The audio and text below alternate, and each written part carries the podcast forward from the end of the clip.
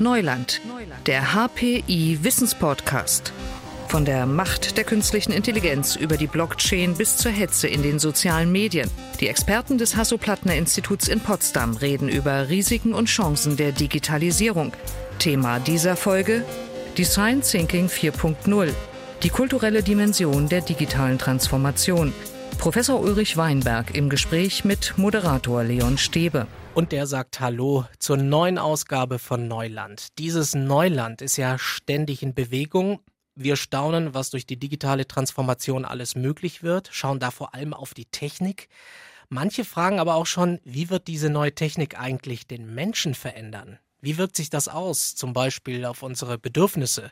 Wie ändert sich die Art und Weise, wie wir denken, fühlen, arbeiten, leben? Über diese kulturelle Dimension spreche ich mit Professor Ulrich Weinberg. Er leitet die School of Design Thinking am Hasso-Plattner-Institut. Schönen guten Tag, Herr Professor Weinberg. Schönen guten Tag, Herr Stäbe. Herr Weinberg, wie groß ist die kulturelle Dimension, die wir bei dieser digitalen Transformation gerade erleben? Ich glaube, die ist ziemlich gigantisch. Die ist viel größer, als wir so ahnen. Und ein bisschen was kriegt man ja schon im täglichen Leben mit und hat in den letzten Jahren mitgekriegt. Aber ich glaube, da kommt noch einiges auf uns zu. Und wir sind jetzt noch damit beschäftigt, uns mit der Technik zu beschäftigen, mit den neuen, mit den neuen technischen Möglichkeiten, die wir alle haben, mit den schönen Glasplatten, die wir alle mit uns rumschleppen, den großen und den kleinen. Und äh, das aus, auszukundschaften, sind noch ein bisschen verwirrt von den 25 Updates, die jeden Tag da reinströmen. Will man die jetzt haben oder will man die nicht haben und so weiter. Ich glaube, die Auswirkungen, die dahinter stecken, die sind viel, viel umfangreicher. Was ändert sich da so fundamental? Ändert sich auch der Blick der Menschen auf das Leben? Langfristig glaube ich schon.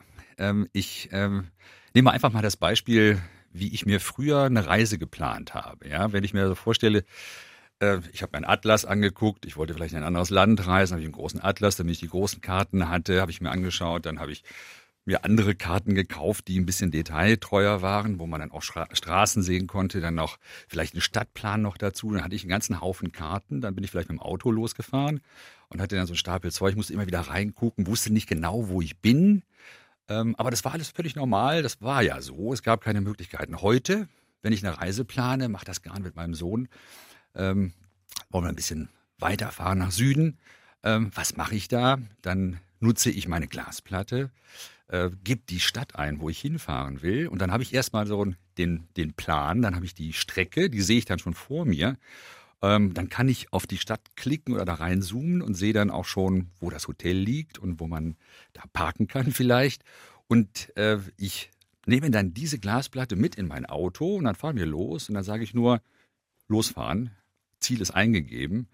Und dann gucke ich nirgendwo mehr rein, sondern ich höre immer noch die höre nur der Stimme zu, die sagt jetzt rechts abbiegen, jetzt aufpassen, Gabelung links und so weiter.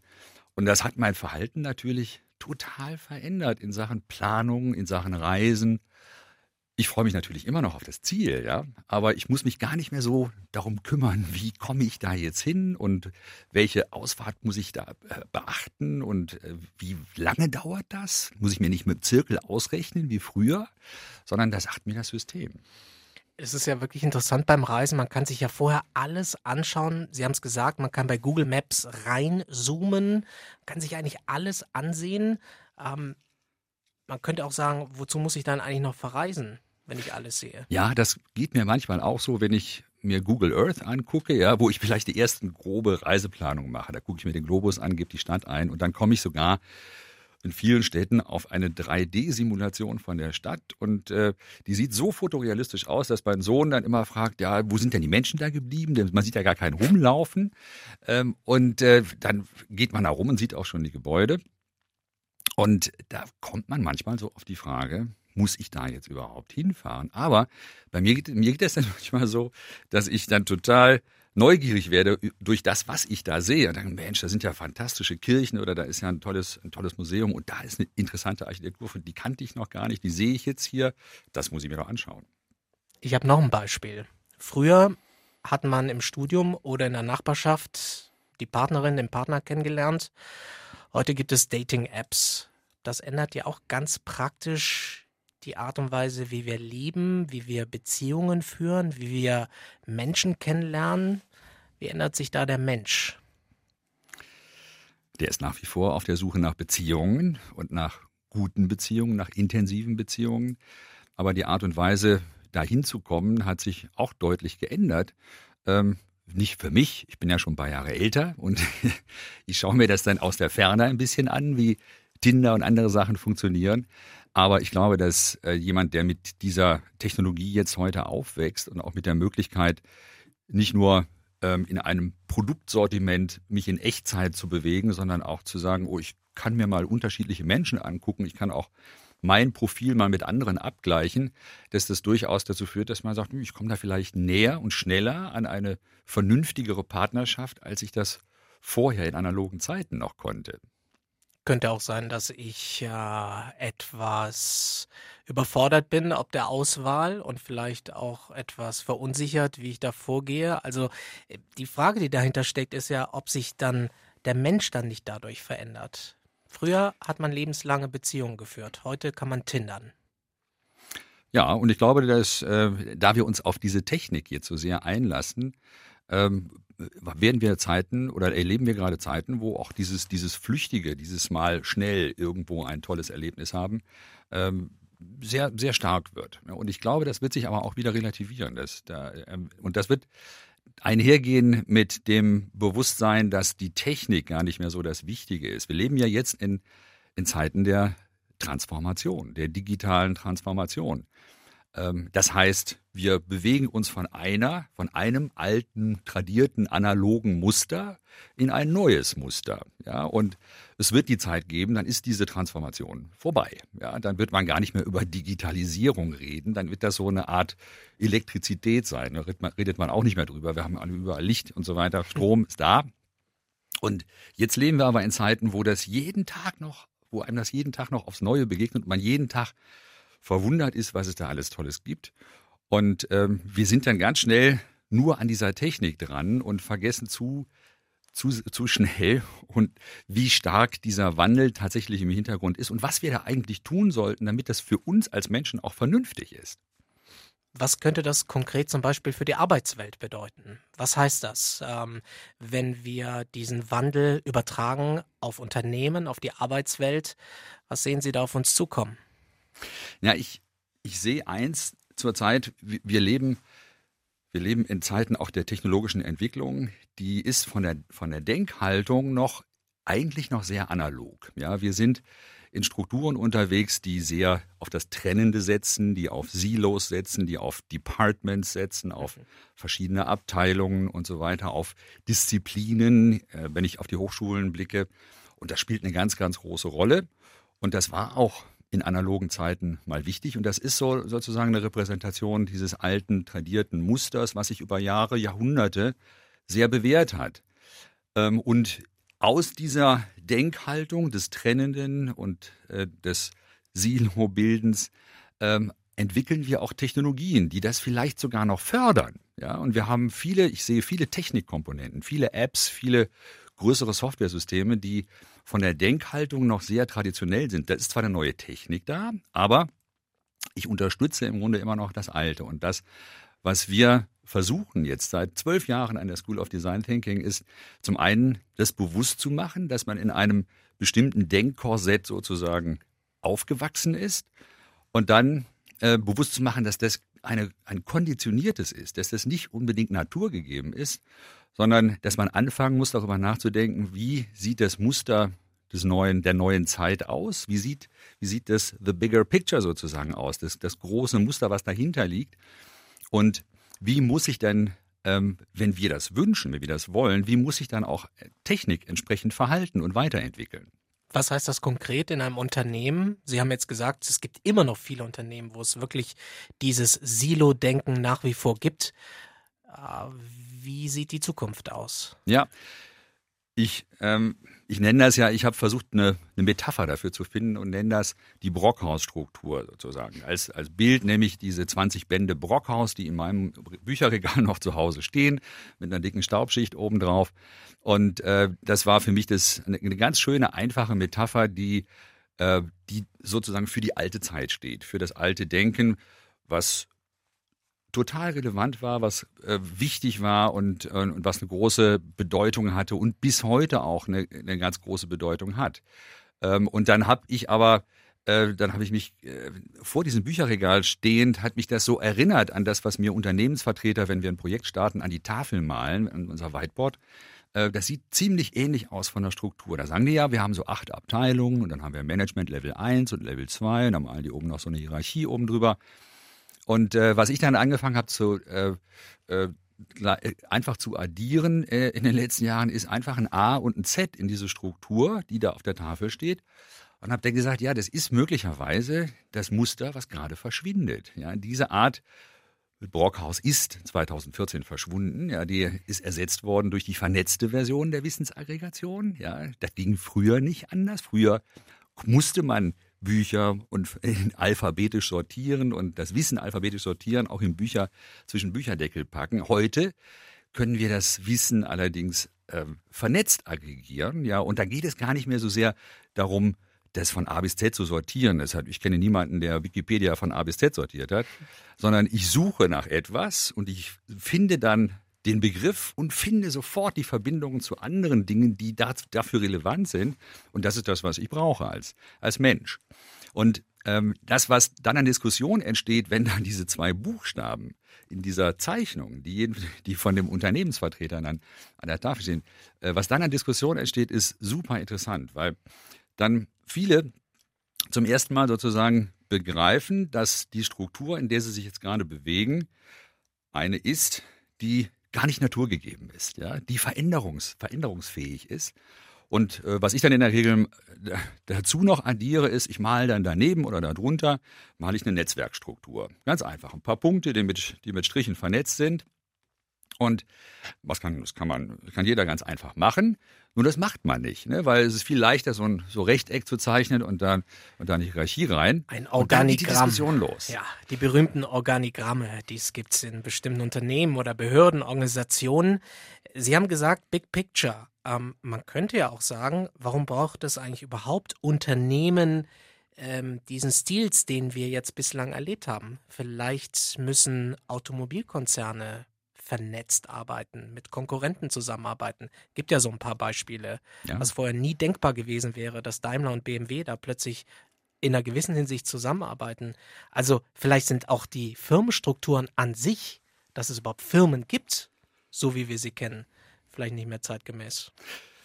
Da bin ich äh, sehr von überzeugt, dass das so ist. Ja, die, die ähm, Netzwerkstruktur, die ich dann darunter male, die, die symbolisiert im Grunde das Muster des 21. Jahrhunderts. Ja, wir leben in einer Welt, in der Vernetzung hochgradig möglich ist.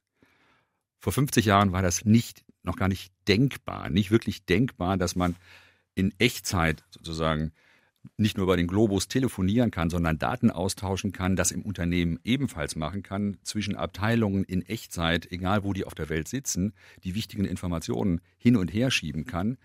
Und ähm, ähm, und, und das führt zu einer, ähm, einer Veränderung auch des ganzen hierarchischen Konstruktes, in dem man sich bewegt. Und die, äh, die Denkhaltung und die Organisationsstruktur ist aber nach wie vor noch sehr sozusagen brockhäusig, ja, weil man gar nicht gelernt hat, auch in den Bildungseinrichtungen nicht gelernt hat, wie ein anderes Muster eventuell bedienbar wäre. Dass es überhaupt existiert, wird, äh, wird erstmal grundsätzlich gar nicht hinterfragt. Ja. Wie sehen Sie eigentlich die Widerstandskraft solcher alten Strukturen? Ich glaube, es ist noch relativ äh, schwierig, solche Mauern einzureißen. Ja, das ist relativ schwierig, aber wir begleiten ja jetzt seit, seit vielen Jahren, seit über zwölf Jahren gibt es die School of Design Thinking am Hasso-Plattner-Institut und äh, wir begleiten ähm, mittlerweile eben eine ganze Reihe von Unternehmen, kleine, vor allen Dingen mittelständische, aber auch große Unternehmen. Und äh, da ist festzustellen, bei vielen Unternehmen ist dieses Bewusstsein, dass eine, ein Wandel notwendig ist, ist angekommen, ist da. Ähm, viele wissen nicht, was sie machen sollen, führen in erster Linie mal neue Techniken ein, sagen dann, ja, da muss jetzt jeder muss mal ein iPad kriegen oder wir brauchen jetzt eine Big Data äh, Engine, die, äh, die die Daten zusammenführt. Ähm, ich finde, Volkmar Denner, der CEO von Bosch, hat das mal für sein Unternehmen sehr gut formuliert. Ähm, er sagte, und darauf hat sich das ganze Führungs, die ganze Führungsgruppe äh, von Bosch verständigt. Er sagt, für uns, für unser 400.000 Mann Unternehmen ist digitale Transformation in erster Linie Kulturwandel und in zweiter Linie Einführung von neuen Technologien. Und er sagt gleichzeitig, er sieht so viele Unternehmen, die es genau andersrum machen. Wir führen erstmal neue Technik ein und dann merken wir, oh, das verändert ja die Kommunikationswege, das verkürzt Entscheidungswege, das verändert Hierarchiestrukturen und so weiter. Und äh, Bosch hat sich, das finde ich äh, sehr vorbildlich, also für ein Unternehmen dieser Größenordnung, auch weltweit unterwegs, ähm, für den Weg des, Kult der Kultur, des Kulturwandels entschieden und macht ganz bestimmte Dinge, die man sonst nicht machen würde, wenn man erstmal die Technik einführt. Was ist das zum Beispiel? Was müsste man einführen, um eben diese Mauern einzureißen? Was muss passieren, wenn sich die Welt um uns herum so schnell wandelt? Die vernetzte Struktur, ähm, auf die wir hinarbeiten, auch in der School of Design Thinking mit unseren Studenten. Das ist übrigens etwas, was für unsere Studenten auch neu ist. Ja, sich mit anderen Studierenden aus anderen Fachbereichen mal an einem Projekt abzuarbeiten und äh, gemeinsam, ähm, ohne dass der Einzelne bewertet wird, abzuarbeiten.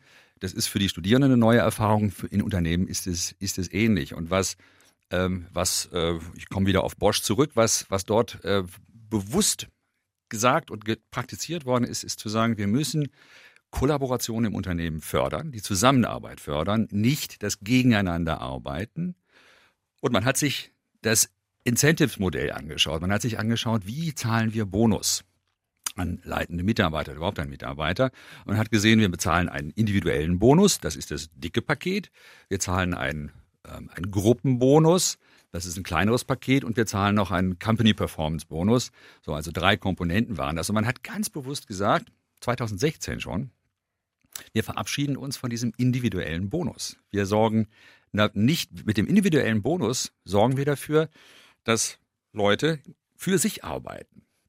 Wenn ich aber gleichzeitig Teamarbeit forcieren will, ist das quasi Gift. Also schaffen wir das ab. Und das ist flächendeckend passiert, von einem Tag auf den anderen, angekündigt natürlich. Und es hat interessanterweise nicht die Revolution ausgelöst bei Bosch, sondern es hat sich sehr positiv ausgewirkt. Welche Rolle spielt eigentlich der Mensch in dem Wandel? Sie haben jetzt mehrmals gesagt, viele Unternehmen gehen einfach erstmal so an die Sache ran, dass sie denken, das ist jetzt eine technische Lösung oder wir müssen uns technisch weiterentwickeln. Bei diesem kulturellen Wandel, welche Rolle spielt der Mensch eigentlich am Ende? Der spielt für mich nach wie vor die, die dominante Rolle. Ja, und das ist gerade unsere Aufgabe in, in den Zeiten, die so stark technikgetrieben sind, dass wir uns immer wieder die Frage stellen, ist die neue Technik, ist die neue App, ist diese neue Infrastruktur, die da geschaffen wird, ist die tatsächlich für das, was wir uns wünschen in der Zukunft, tragfähig? Ist es zielführend?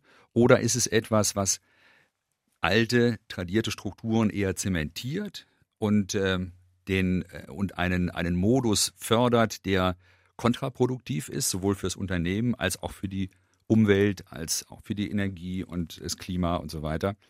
Ähm, und diese Fragen müssen, äh, müssen wir uns ernsthaft stellen. Und viele sind sehr irritiert durch die die, die Vielfalt an neuen Technologien, die jeden Tag auf sie einströmen, die tollen neuen Informationen, was man alles kriegt.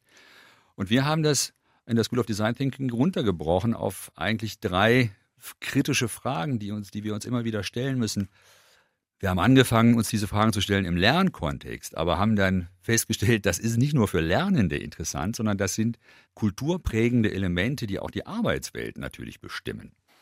Und welche sind das? Elemente? Das ist zum einen die Frage, wie lernen wir oder arbeiten wir in Zukunft zusammen? Ähm, und zusammen ist eigentlich auch schon die Antwort, ja, denn wir lernen bisher und wir arbeiten. Die Arbeitswelt, vor allem die Lernwelt, ist extrem geprägt durch individuelles Grading sozusagen, durch individuelles Messen. Das fängt in der Schule an. Die ersten Klassen sind vielleicht noch davon befreit, aber dann geht's los. Notenvergabe, Einzelprojekt, Einzeller Einzellernen. Und ich habe einen zehnjährigen Sohn in der Schule, kriegt das gerade plastisch mit, was das heißt. Ja, wenn er aus dem Kinder, also aus dem Kindergarten raus, da war er noch voll offen und stand nicht unter Druck. Jetzt steht er plötzlich, nach ein paar Jahren, steht er unter einem unenormen Leistungsdruck für ihn als Einzelperson. Ja, und äh, das ist, das kommt, das ist vom, vom Denkmuster her noch das alte Brockhaus-Modell, wo es klar war, ich muss als Einzelner einen bestimmten Lebensweg performant beschreiten, damit ich nachher, wenn ich meine Ausbildung erledigt habe, einen tollen, eine tolle Aussicht auf einen tollen Job habe. Das kriege ich nur, wenn ich diesen Ausbildungsweg da hochperformant erledige.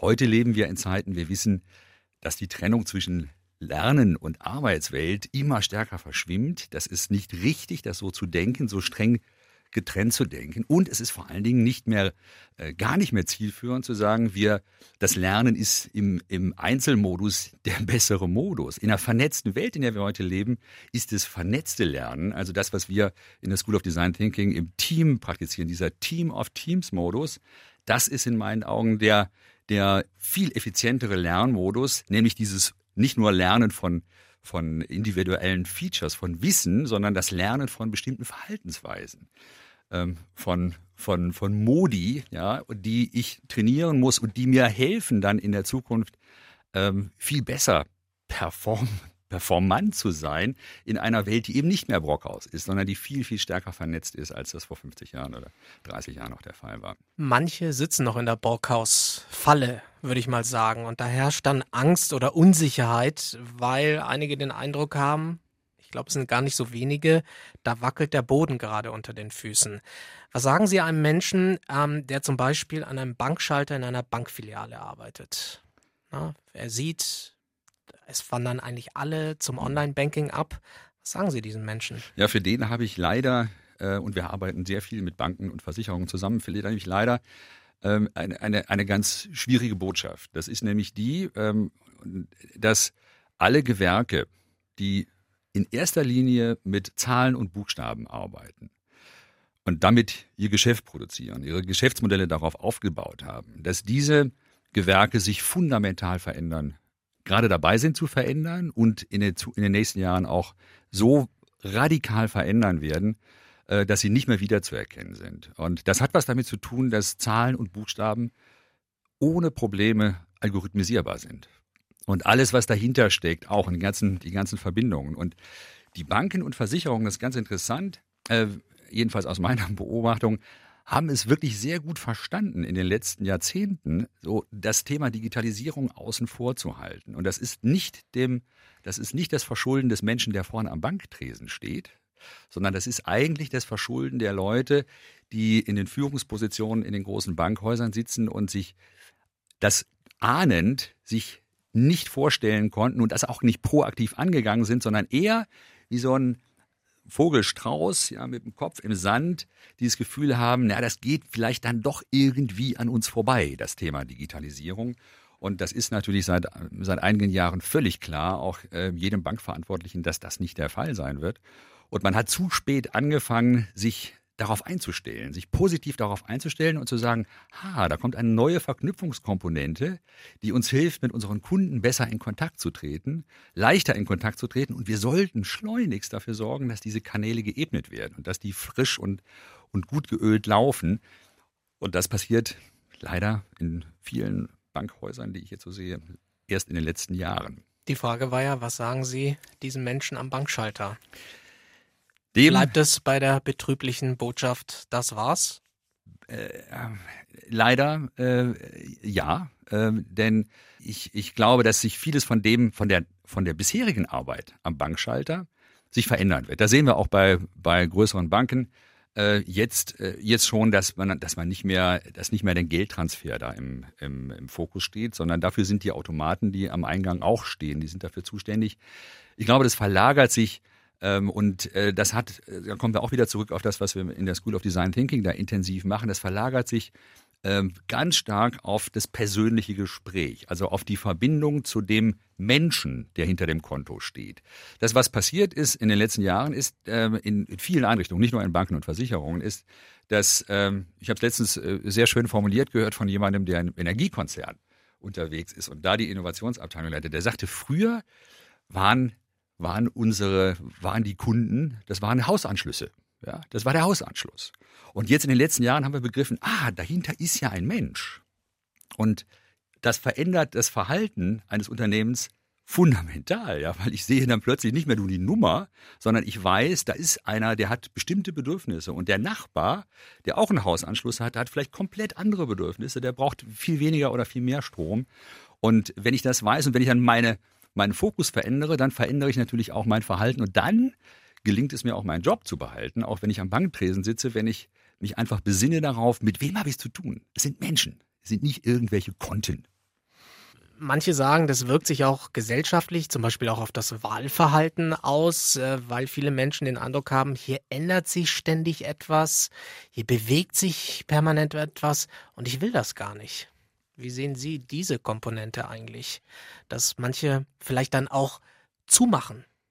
Ja, das passiert. Und das hat in, in meinen Augen auch viel, äh, viel damit zu tun, dass es nicht wirklich gelingt, auch politisch nicht wirklich gelingt, zum einen die, die unglaubliche Tragweite, äh, die, die Transformation, in der wir uns jetzt gerade befinden, vernünftig zu vermitteln. Also zum einen so zu vermitteln, dass man weiß, es ist nicht ein kleines bisschen anders, was auf, auf uns zukommt, sondern es ist fundamental anders. Und ihr alle, bitte, seid aufgerufen, darüber nachzudenken, wie dieses andere gut für euch aussieht. Und das können wir als Politiker, ich bin jetzt keiner, zum Glück, ja, das können wir alleine gar nicht entscheiden, äh, denn der ganze politische Apparat, der ist ja mit Verlaub genauso ein Brockhaus-Apparat aus alten Zeiten stammend, auch der Verwaltungsapparat, der dahinter steht, auch der politische, der ministeriale, der Verwaltungs, die großen Verwaltungsapparate in Bund, Land und Städten haben äh, sehr verdächtig viele Ähnlichkeiten mit der alten Brockhaus-Struktur und haben nicht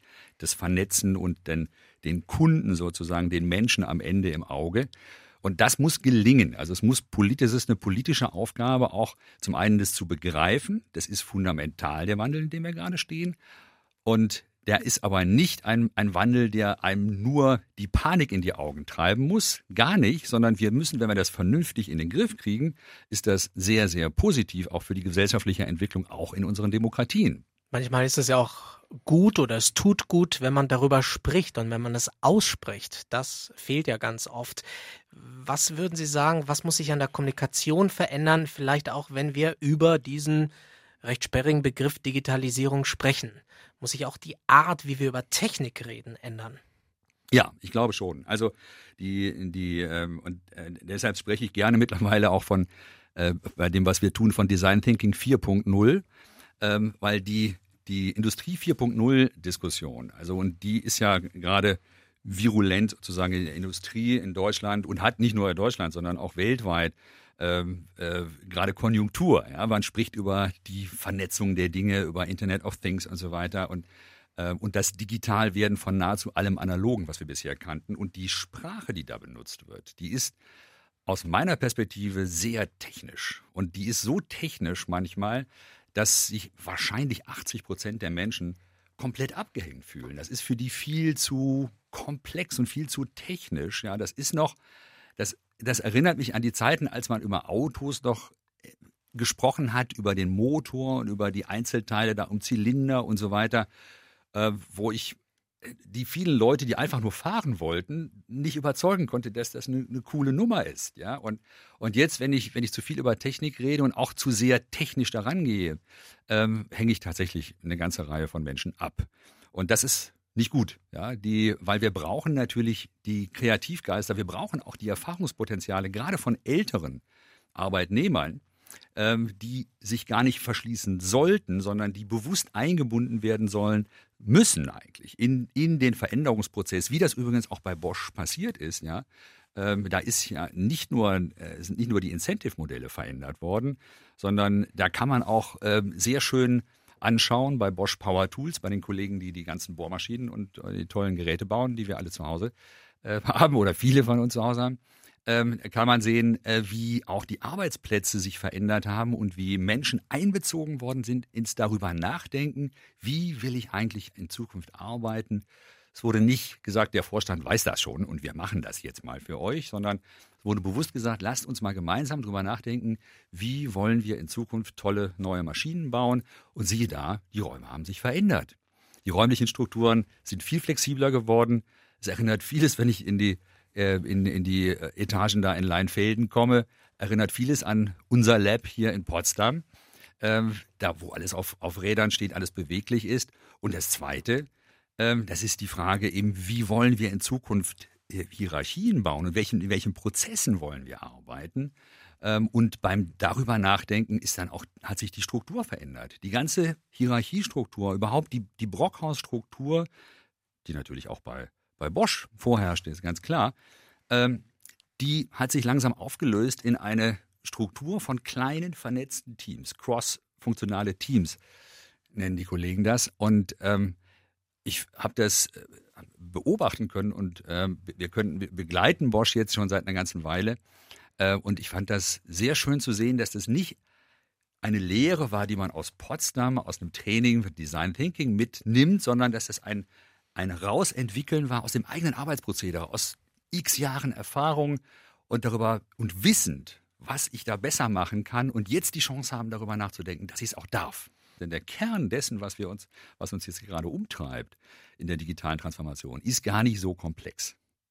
Da geht es nämlich in meiner, aus, aus meiner Perspektive in erster Linie darum, dass wir die, die Zusammenarbeit, die Verknüpfungs-, Vernetzungsfähigkeiten zwischen Menschen, zwischen Abteilungen, zwischen Gruppen, zwischen Organisationen intensivieren. Und wir haben das beste Instrumentarium, was wir bisher kreiert haben als Menschen, haben wir uns tatsächlich gebaut, nämlich digitale Vernetzungstechnologie.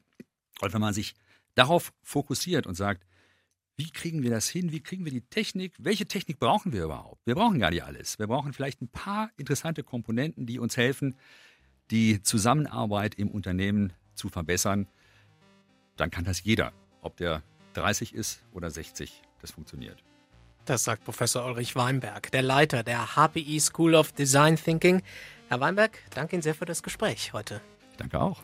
Und was passiert in der nächsten Folge von Neuland? Wir reden über künstliche Intelligenz, wie man mit ihr Tuberkulose in Südafrika bekämpfen kann. Dazu dann mehr in der nächsten Ausgabe. Mein Name ist Leon Stäbe und wir hören uns beim nächsten Mal wieder. Digitales Wissen verständlich auf den Punkt gibt es alle zwei Wochen bei Neuland, dem Wissenspodcast des Hasso-Plattner-Instituts.